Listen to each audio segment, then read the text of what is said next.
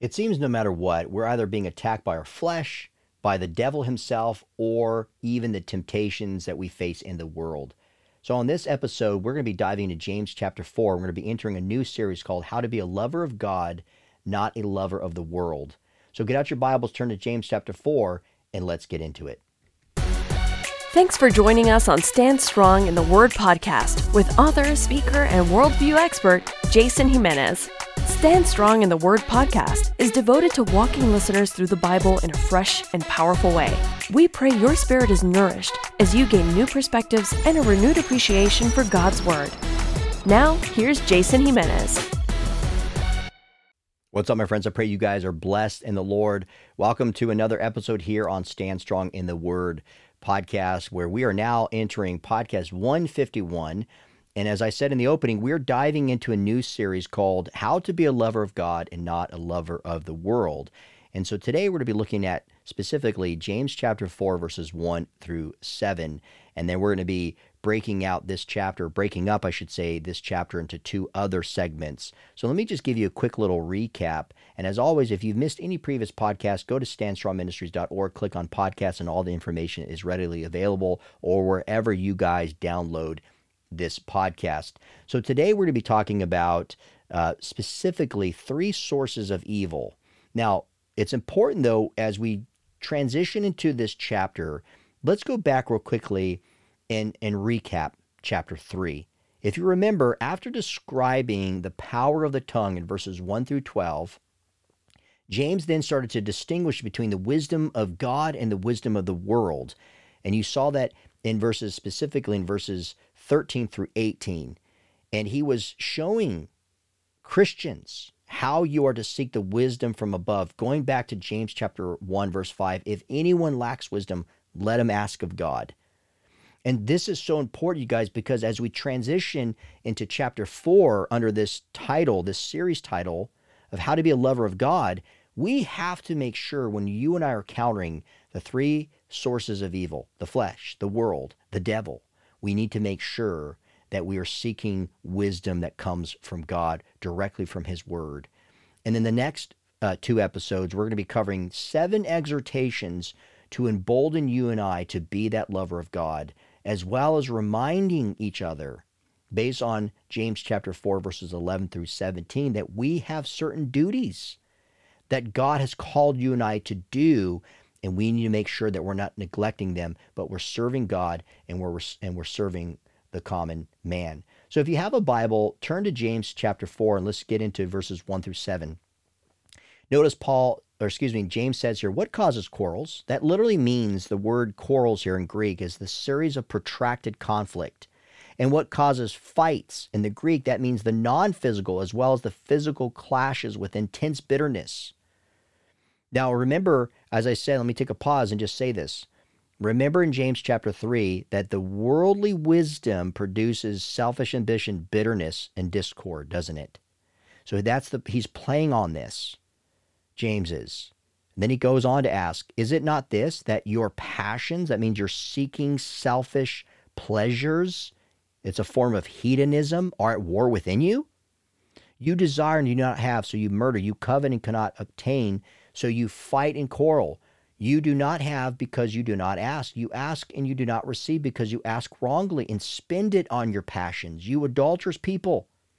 Do you not know that friendship, that literally means to have affection with the world, the Greek word is cosmos, is enmity?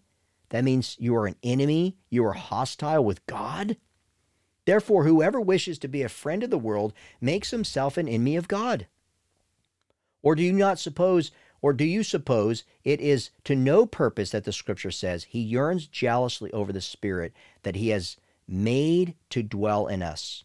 But he gives more grace, therefore it says, God opposes, that means God resists the proud, but gives grace to the humble.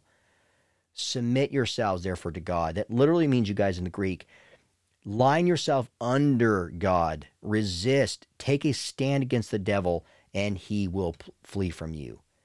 All right, so what we're going to do is we're going to break up this particular thing, the three sources of evil, into three, obviously, sections. Verses one through three, we're going to look at the flesh. And then we're going to transition, look at verses four and five, and we're going to talk about the world. And then six and seven, we'll talk about the devil.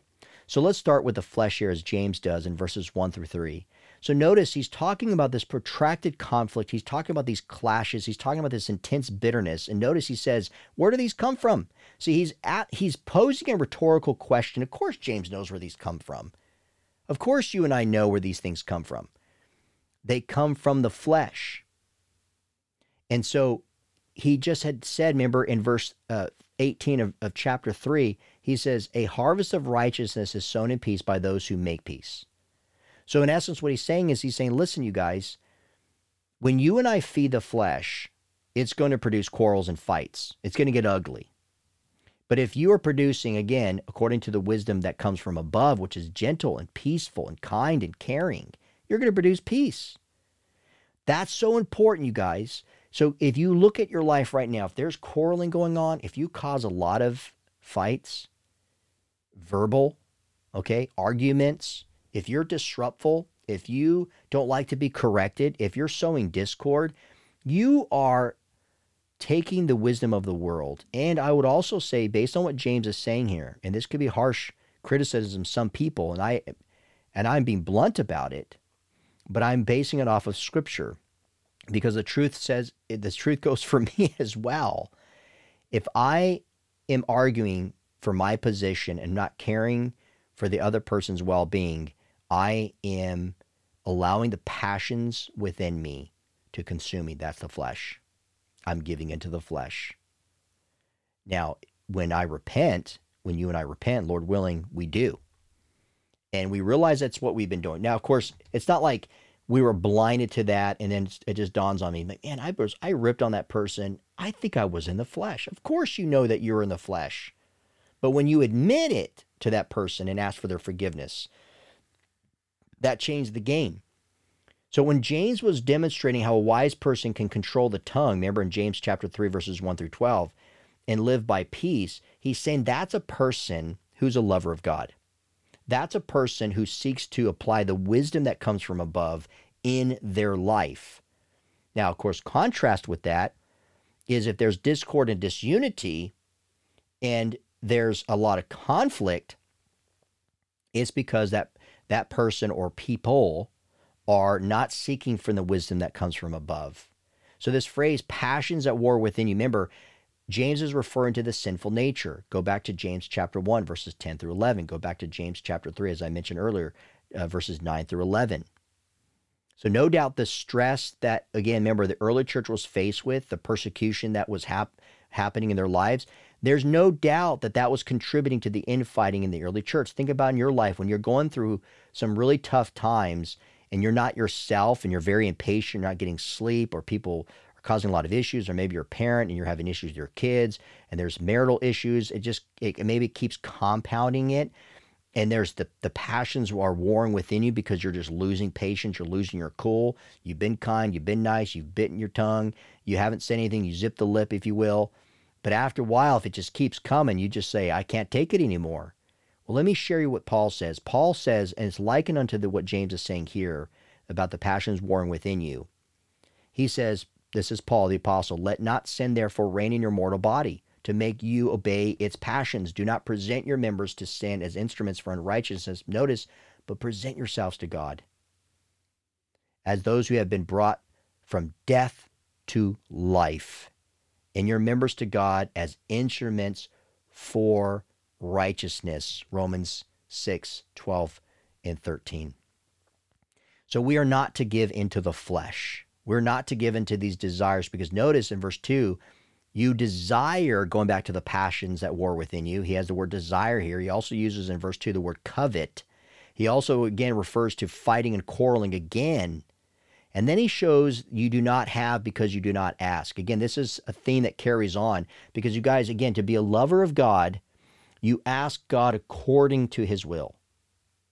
When you're living in the world, you're seeking the wisdom that comes from above, and you're not asking God to bless your life as he has purposed, but you want him to bless your life as you deemed necessary. See the difference?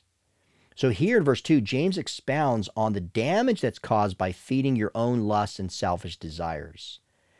So now, people wonder is he literally meaning murder, like first degree murder and cold blood? Yes, to some degree, of course. You and I know. There, I mean, watch a lot of these shows of, of you know, a, a, a, a, job going wrong or a romantic relationship goes south, and and and they or somebody's a, a cheating spouse, or, or they kill them because they want their life insurance. They you know they want to live a different life. They don't want to live with this person anymore. So yes, when your when your desires the passions at war within you, when you when they get out of control, you guys, yes, it has caused people to commit murder. And I'm sure with our our wide uh, range of listeners out there all over the world, that sadly many of you guys listening can relate. You know, I I when I was a pastor years ago, there was a good, uh, uh, just a solid couple. My wife and I were very fond of this couple, and I remember them coming to us and telling us and we didn't realize it, but it was first put on the news. And then she came to us and clarified, and it was very, very hard to hear her. And I was very proud of her. My wife and I were very proud of how she spoke about uh, how her daughter, her excuse me, how her sister was murdered. And so it was a, an abusive relationship. She was married to a man, put a restraining order. He got out of prison. There was a restraining order, and he found her and he killed her. And so again, these desires get out of control and they can lead to murder. And so there's no question, you guys, even at this time, people that um, were feeding on their flesh and the damage that was happening and the desires, you know, the things that they wanted to happen were not happening, can lead someone who's feeding again on their lust and their selfish desires to commit murder. They're consumed so much with evil desires and lust um, that they can cause murder. They can commit murder. Now, remember, Jesus was saying in Matthew 5 that if there's anger in your heart, there's a murderous intent, and that's where it starts. And it can progress and lead you guys down a path that um, can to, can take a life. And so we have to be careful. Just because you and I, you know, have not committed murder, people listening never committed murder. Uh, maybe there's you know, sometimes, you know, like Ruth Graham was funny one of the quotes that she had said when she says, "Have you ever thought of divorcing?" You know, Billy Graham, and she says, "Divorce, no. Uh, murder, yes." You know, and it just you know, just showing that yes, there there are times where things can get very tense. Um, you can get very angry with someone. Now, some people think that he's using hyperbole just like his half brother did in Matthew 5 21 through 22. And I do think contextually, when you look at the way the Greek is laid out, I do believe that. I just was saying that yes, there's also the truth in that where it it it breathes. If you continue to seek the desires of the flesh and it gets out of control, it can it lead people to uh, murderous intent. Notice this phrase here now. It says, You do not ask. The early church was so busy, you guys, fighting and lusting for things of the world that they failed to pray to God and ask for his will to be done. That's what he's saying. And you know, we overlook that. And I think we need to really pause and, and, and consider what he's saying here when he says, You do not have because you do not ask. You ask amiss, you ask wrongly. A lot of times we're praying for things that we should not be praying for. Because he says here in verse 3, You ask and do not receive because you ask wrongly to spend it on your passions. Notice again, that's self gratification, that's hedonism. We are to ask for wisdom, you guys. We're to ask in sincere faith, the Bible says in James chapter 1, 6 through 8. We're not to ask for with wrong motives and for the wrong reasons. Listen to what the New King James Study Bible says, quote, Some might have protested James's admonition by claiming that they had not received an answer to their prayers. James responds by suggesting that they were praying for the wrong things. Instead of praying for their sinful desires, they should have been praying for God's good will for them. Often the reason God does not supply what a person desires is simply that he knows it would not benefit that person. God is not obliged to answer our prayers in the affirmative. He will not act in ways that are contrary to his will, even if he is besieged by fervent prayers. Anytime we seek to further our personal pleasures through prayer, we are asking, notice, amiss. That's according to Matthew 6, verse 33, where it says, But seek first the kingdom of God, and all these things shall be added to you. So, this phrase now, when he says you ask wrongly, again, he's pointing out selfish ambitions selfishness, personal gratification. Anytime you and I are asking with that in our heart, when we're giving into our sinful, fleshly desires, God will not answer it because no flesh, the Bible says, will boast in the presence of God. So that's the first source of evil is the flesh. Now the second is the world. Four and five. You adulterous people, do you not know that friendship with the world is enmity with God? Therefore, whoever wishes to be a friend of the world makes himself an enemy of God. Guys, James is using some very harsh Old Testament imagery. He is exposing to the early church. And you know what? As Jewish people, they understood exactly what James was saying. He was, in essence, comparing them to the unfaithfulness of Israel, which God, through the prophets, many times over in Hosea, Ezekiel, and Isaiah, referred to them as a harlot. Go to Jeremiah, even chapter two, uh, 2, verse 20, Jeremiah 3, verse 1, Ezekiel 16, verses 26 through 29. This is in essence what James is saying. I think that you guys, we need to look at this closely first for our, at our for our own sake, at our at our at you know the level of where we're at with God, and say, how much of the world am I consumed by? because there are a lot of people who are professed Christians out there, you guys, and they're living for the world.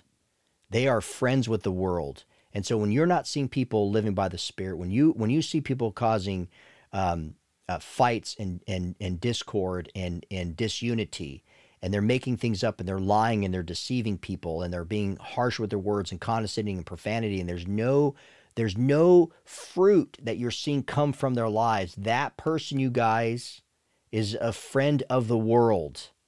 We need to call it out. We need to call it out the way that James is here. We need to do it in love, speak the truth in love. Because here, this phrase of friendship with the world, remember that word is, is with affection. They have more affection for the world than they have for themselves. And it says the closer you get to the world, the more of an enemy of God you become. So again, when you and I show partiality in James chapter 2 verses 1 through 13, when we are pursuing worldly riches in James chapter 2 15 through 17, and when we are seeking earthly wisdom and applying earthly wisdom in our life, we are enemy of God according to James chapter 3 14 through 16. Remember John said in 1 John 2 15 through 17, do not love the world or the things of the world. Why? Because if you love the things of the world, the love of the Father is not in you. So that's what James, says first that you're you're at you're at uh, odds with God. You, there's hostility between you and God. You, if you're a friend of the world, you're an enemy of God. John would later write these words here in 1 John 2 and say, Their love of the Father is not in you. So you want to be a lover of the of God? Don't be a lover of the world. You want to be a lover of the world? Then guess what? The love of the Father will not be in you. When your desires from from from the flesh from the pride of life, when all these things are consuming you, you guys, they are fleeting. They'll pass away. They'll, they'll lead to corruption. They'll destroy your life. And the sad reality is not just the consequences based on the effects of sin, but the fact also, more importantly, how it draws you away from God. Yeah, there's a lot of people dealing with addictions. But you know what I also look at when I see these people who are consumed by addiction, whether it be substance abuse or opioids or whatever the case may be? Is how far they feel from God. And so they look to someone, they look to sex, they look to things outside of God ordained marriage to fill that void. And notice he says here in verse 5 Or do you suppose it is to no purpose that the scripture says he yearns jealously over the Spirit that he has made to dwell in us? Now, this is interesting because nowhere do we see that exact phrase, he yearns jealously over the Spirit that he's made to dwell within us in the Jewish scriptures. But what was common practice of Old Testament and New Testament Jewish writers is that they would take portions of Jewish teachings and blend them together. So I think the general takeaway here, because there's a huge debate about the proper interpretation of how you take verse 5, I just think the takeaway is that James is speaking of God's perfect and unconditional love. He's talking about God who's a jealous God. And when you and I, because you're taking remember when Asaph says, For they provoked him to anger with their high places, they moved him to jealousy with their idols. So anytime you and I put idols in front of God, it's he's he's a jealous God. He wants to dwell in us, not just have fellowship, but to dwell in us because we're the temple of the Holy Spirit. God does not share us, his children, with anyone else. He's very sensitive, just like me with my wife. I don't share my wife with anybody else. We are one flesh. We have a family together. We're committed to one another. We have a covenant between the two of us and God. And a third cord strand cannot be easily broken. So I don't look to cheat on my wife and I know she doesn't look to, to, to cheat against me. And as a follower of Jesus Christ, I am not to be pursuing the things of the world so that the love of the Father is not in me. If I know God loves me and I love him in return, I don't want to cheat on him. Now, the Vine's expository Bible note says, quote, a word that reflects this, the, the phrase made to dwell, a word that reflects a settled down lifestyle, making oneself at home. The phrase dwell on the earth is used repeatedly in Revelation to refer to those suffering the tribulation of the last times. A powerful prayer in Ephesians depicts Jesus dwelling in our hearts by faith. Contrast this with the reality of God's fullness dwelling in Jesus. And so here in James 4, verse 5, it raises concern over the indwelling spirit's response when followers of Jesus persist in being friends with the world, end quote. So, yes, Jesus will be jealous when you and I pursue the things of the world and not pursue him.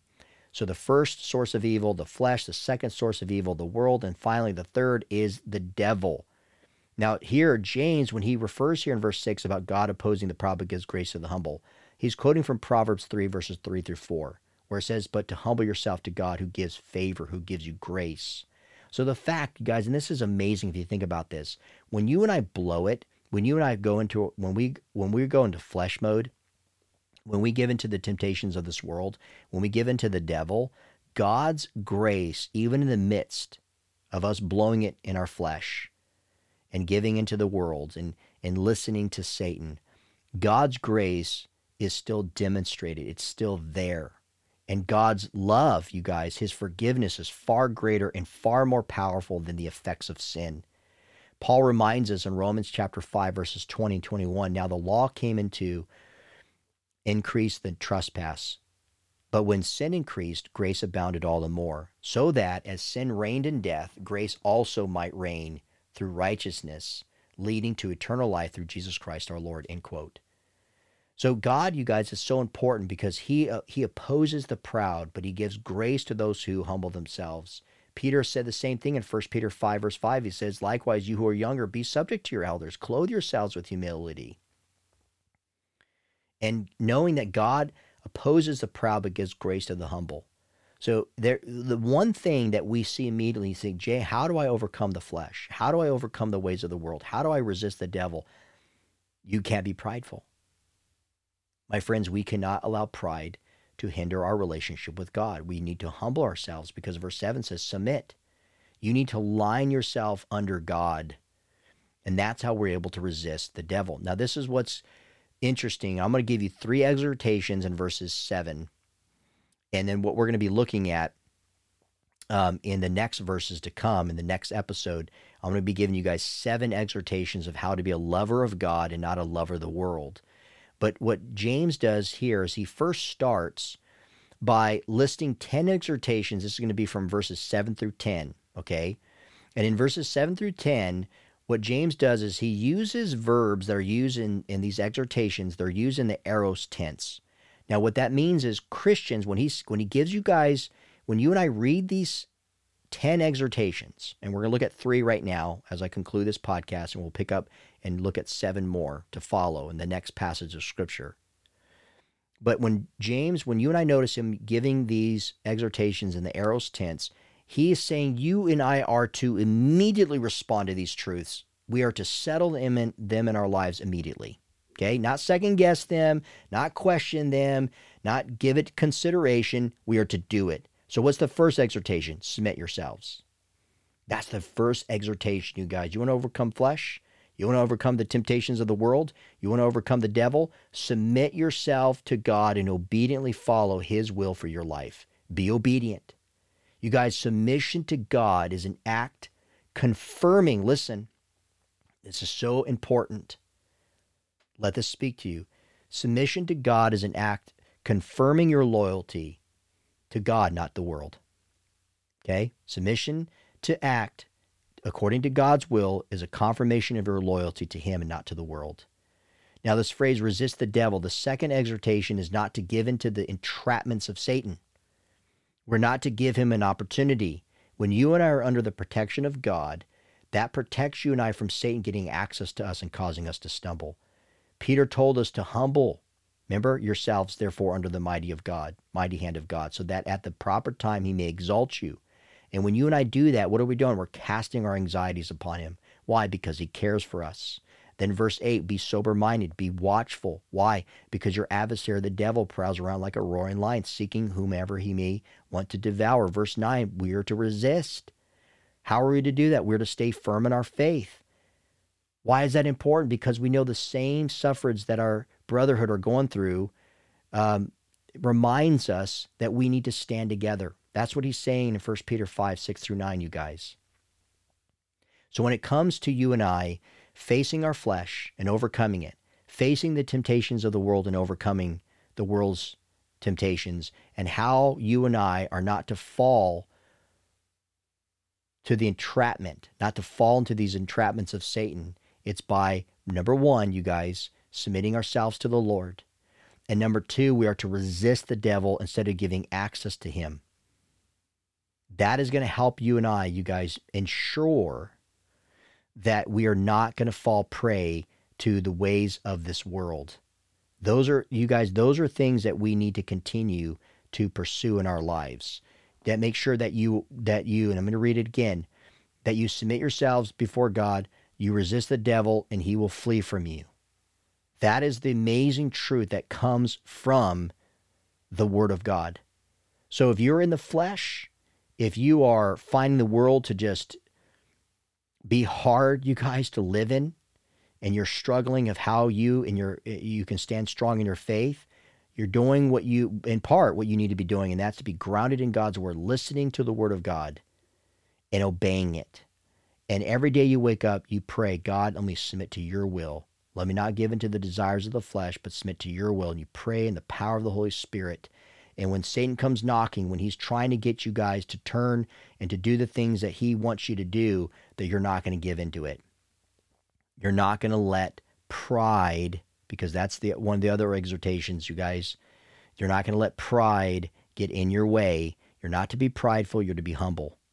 So submit, be humble, and resist the devil. Take those three exhortations and apply them in your life. So thank you guys for listening uh, to this opening in James chapter 4 as you and I continue to pursue a path to love God more and not the world. So until next time, keep standing strong, my friends. For more information on Jason Jimenez and Stand Strong Ministries, visit us at standstrongministries.org.